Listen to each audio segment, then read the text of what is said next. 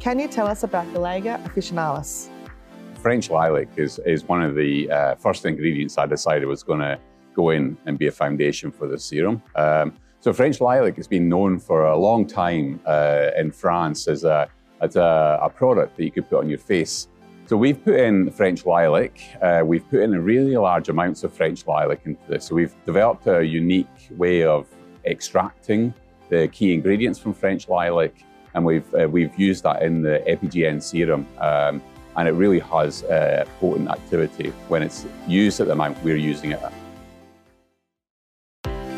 Should we be choosing an SPF based on our skin type or the region we live in? It's a combination of, of both. Uh, SPFs are uh, good to reduce the amount of ultraviolet light hitting your skin, which is ultimately damaging the genetic code and driving the process of aging.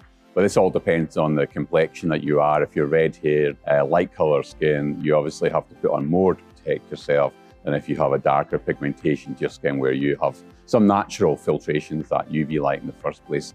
Now this really moves uh, into where you are and relative how much sunshine you get. If you're living in an area such as Australia with a lot of sunshine, you should more often use SPF and higher SPFs when you're doing this. However, if you're dark pigmented skin and you live in somewhere like Scotland, my uh, home country, uh, you really don't want to use SPF creams because uh, in, in normal days because you'll reduce your vitamin D from the sunlight. And that can be a real problem uh, in darker countries in Northern Europe.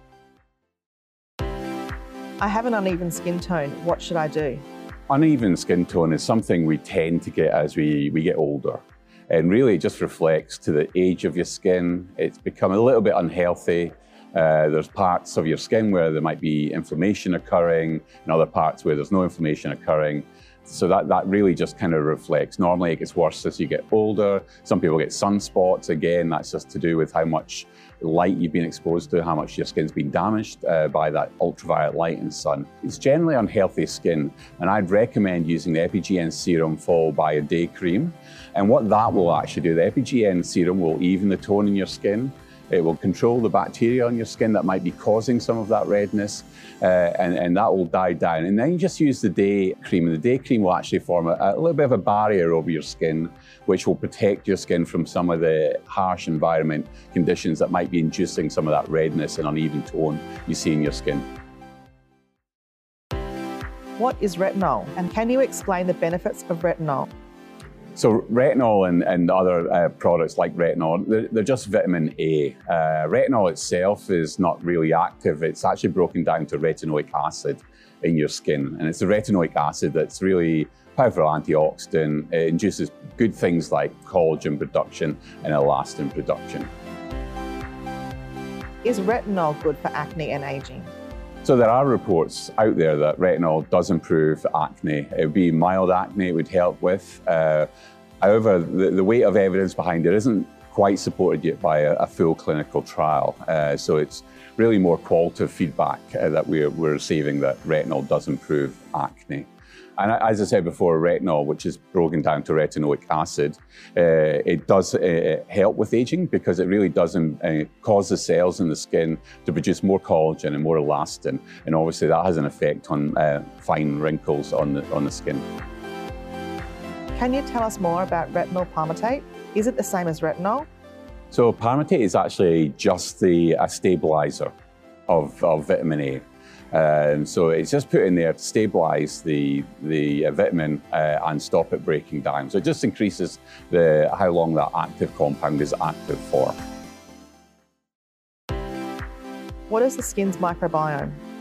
So the microbiome is, is a really important thing we're realizing. You know, there's been a few years of research now, both in, in terms of in our, inside our gut, uh, the microbiome, but on our skin, it's just as important. So we have more bacteria on us and in us than we actually have our own cells. And we're kind of a symbiotic relationship with those bacteria. So we tolerate those bacteria on our skin because they prevent pathogens gaining access to our skin.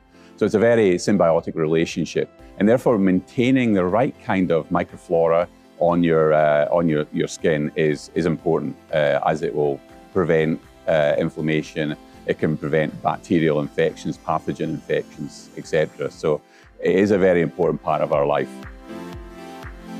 Is the skin microbiome and the natural skin flora the same thing? Yes, uh, they're, they're just two different words for the, uh, the microbiome and the microflora are actually two words for the same uh, thing, uh, process. They're just uh, really describing the fact that you have bacteria living on your skin uh, and they, these bacteria aren't causing you any harm. in fact, they're protecting you. Is there such thing as anti-pollution protection for the skin? So there, there is. So we, we do live in a really harsh environment, and actually our skin is it's the largest organ in our body, and obviously the, one of the most important organs in our body. It protects us from the outside environment, uh, protects us from losing moisture uh, and, and losing um, bacteria and funguses and yeast and everything infecting our body. So it's a very vital organ, and it's our main defense against the harsh environments in which we live. Um, you can actually add defense to your skin, which will give you an even uh, better outlook, protect even more. And so things like the day creams, uh, hydrating day creams will actually be really good for what you do. So what they basically do is they hydrate the skin, but they also seal in the moisture and seal out the environment around. So for the environment to get into your skin in the first place, it needs to pass through the barrier of the day cream that you've put up to protect you from that. So by using Hydrating Day Defense Day Cream, uh, what you actually do is you put up a second barrier which protects you from the harsh environment in which we are. And that might be if you work in the city, it might be protecting you from pollution, uh, from cars, etc., uh, or, or indeed anywhere where we are. The, our skin doesn't really like oxygen too much. Our cells don't like oxygen. Uh, too much oxygen, free radicals in the day cream will uh, effectively form a barrier of lipids to prevent that, uh, those free radicals getting into your skin.